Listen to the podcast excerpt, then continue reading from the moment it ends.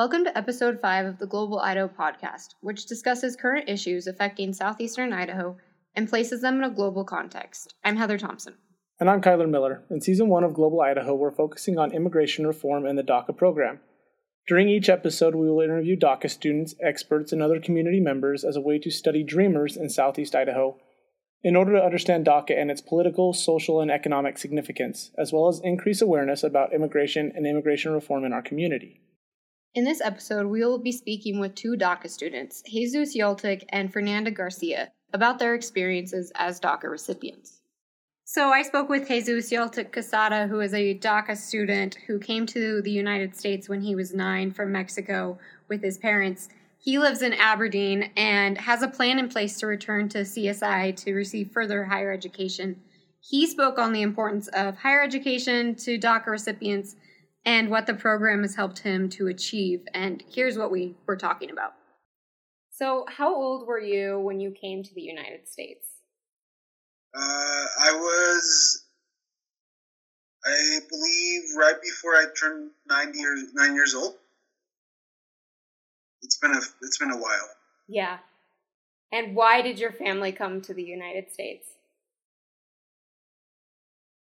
Oh, um, just uh, the way the situation in Mexico was, uh, it was way way more rough than anything we have faced here. Uh, there was a lot of theft, a lot of crime, a lot of you know bad bad everything, and so my family got fed up after our house got robbed in five years for the seventh time. They got fed up and they decided to come over here.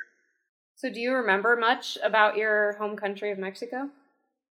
I do. I do. I mean, I was there for eight years of my life, so I do remember quite a bit. Um, was I can't say it was really all that, that bad, but there was definitely more bad than there was good. How did you did you always know that you were undocumented, or how did you find out? Uh, no, it, it was one of those things where uh, I grew up with the whole concept that I was undocumented, and um, it, it, was never a black and white thing with my parents. They they were always very forward and honest with that subject. So, how important is education to DACA recipients? Oh, it's extremely important. Um, if there's no, I mean, if obviously if we're continuing the education, then uh, there's a very good chance we're not going to be able to stay in this country. So I would say extremely important. Did you go to higher education and study? Uh, I'm, I did. Um, I've taken a break for a little bit, but I'm working on going back right now. So right now, I'm probably going to go be going back to CSI for the meantime. But uh, I, I higher education is definitely something I'm pursuing. I don't want to get stuck. Yeah. So why is DACA an important issue? Um, well, there's just so many people in this country that obviously didn't get the choice of wanting to come here or not. It was more of like being dragged along with. And in that case, it wasn't really their fault. That's why uh, the DACA, you know, the protection of the DACA is so important. But at the same time, some people don't view it that way. They view it more of as intruding than anything else. But in my opinion, DACA is extremely important because it gives hope to a lot of people. And uh, other people just don't view it that way. They view it more of a intrusion than anything else. So, do you think there should be a pathway to citizenship for yourself and other DACA recipients? I mean, yes and no. Like, it, it's one of those subjects where I, I see I see both sides of the of the coin. Um, but I, I guess uh, if I'm being unbiased, in a way, I still see it that there should be a pathway to citizenship in the long run, but obviously not in something something so fast as a couple or even four years. So, how did the announcement of the ending of DACA affect you? It's it's you know it's a little worrisome, and it's funny because we came here to this country to not feel so afraid, but now with all this going on, we're, we're back to square one, to where we're afraid and we don't know what's going to happen. And uh, so I guess it's made me a little uh, weary of things and cautious, I guess, in a way. Do you have a backup plan if DACA ends? Yeah, I'd probably end up moving to a different country. It's you know, it's just one of those things where, to be entirely honest with you, I'm I'm the last few few years I haven't even been safe here, feeling safe here in this country. So it's one of those things that I've already been planning to leave this country to begin with. But I would like higher education before I do that. Where, just out of curiosity, where do you think you would move to? Well, Mexico's obviously always in the back of my mind, but I don't think I could go back there. And um, Canada always nice, but it's always that you know that process of putting in your application and making sure you get accepted and all that that long paperwork. So it's just it's just a matter of I guess anywhere that I can apply and I get accepted to to go there legally. That way, there's no other issues. We we've kind of touched on this, but like, what has DACA done for you, and why is it important to be kept around and for people to know about it? Well, it's uh, given me the right to work legally. Uh, it's given me the right to drive legally. It's made me feel a little safer around. Um, maybe not even not so discriminated amongst. It's it's important because I guess in a way it feels like equality. And uh, sometimes when there's no equality, people just run over you. So I guess in a way that's why it's so important. So, what can be people do to help keep the DACA program around and be involved with keeping it around? Uh, show that we're not just here to rob and take. We're here to actually make this country better. We're here to we're here to help the country. We're not here because we want to. You know, as as the president of the United States says, says uh, we're here to rape, pillage, that's that's completely out of. That's not what we're here for. We're here to better ourselves and better everything else we do. We would like to thank Jesus for sharing his story with us, and we wish him all the luck at CSI.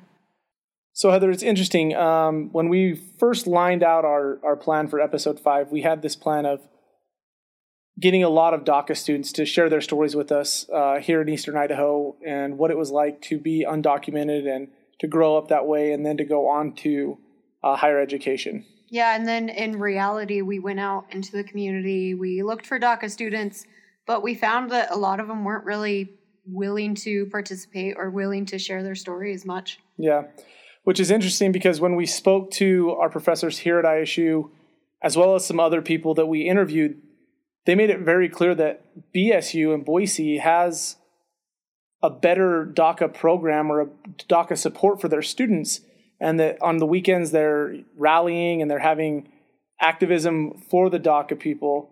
Whereas here, it just seems like we're kind of sweeping it under the rug. And this could be attributed to Boise State's president and how he came out and said, you know, that they want the Dreamers there and that they want to be ahead of the curve when it comes to DACA students. Where in the ISU, that didn't really happen. Yeah, and we're entering a new administration, so we're we're kind of hoping that this will bring a change. So earlier this week, we talked to Dr. Carmen Febles, who is a Sp- Spanish professor at Idaho State University, about the the fact that BSU students are sometimes more willing to be interviewed than Idaho State and Southeast Idaho. And she attributed this to the consulate being there, the fact that Boise is more of a liberal place than Southeast Idaho. So, Heather, the question then becomes do people and students in Boise feel that they have more support behind them and that they're able to come out and speak about these issues because of that?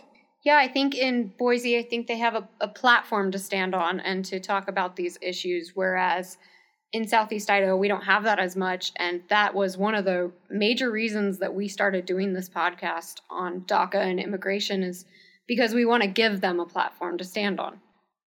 As we see Boise and BSU giving these DACA students more of a platform to stand on and to be able to speak about the issues that concern them, there are other institutions as well that are going even further than what Boise State is, uh, such as a community college in Portland, Portland Community College.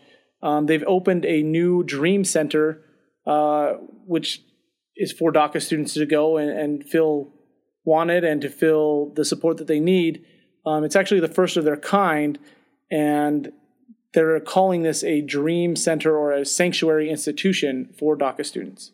Our editor Ian Nilsson recently had the opportunity to speak with Fernanda Garcia, who is a local DACA student, about what it is like to live with and be a part of DACA, as well as her experience at Eastern Connecticut University, where she is pursuing a degree in education. Fernanda was born in Mexico and lived there until she was about four years old, at which time her family immigrated to Rigby, Idaho.